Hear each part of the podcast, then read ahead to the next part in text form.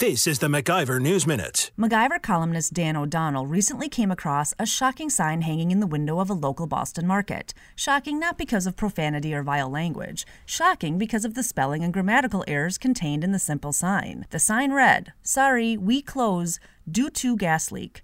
Not only did the author of the sign omit a word and use incorrect tense, he or she used the wrong version of do, spelling it D O.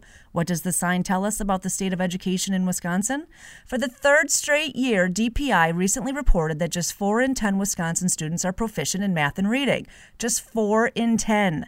In a fitting coincidence, roughly 40% of the seven words on that Boston market sign were either misspelled or misused. Therein lies the problem. School children who can't read and write become a workforce who can't read and write.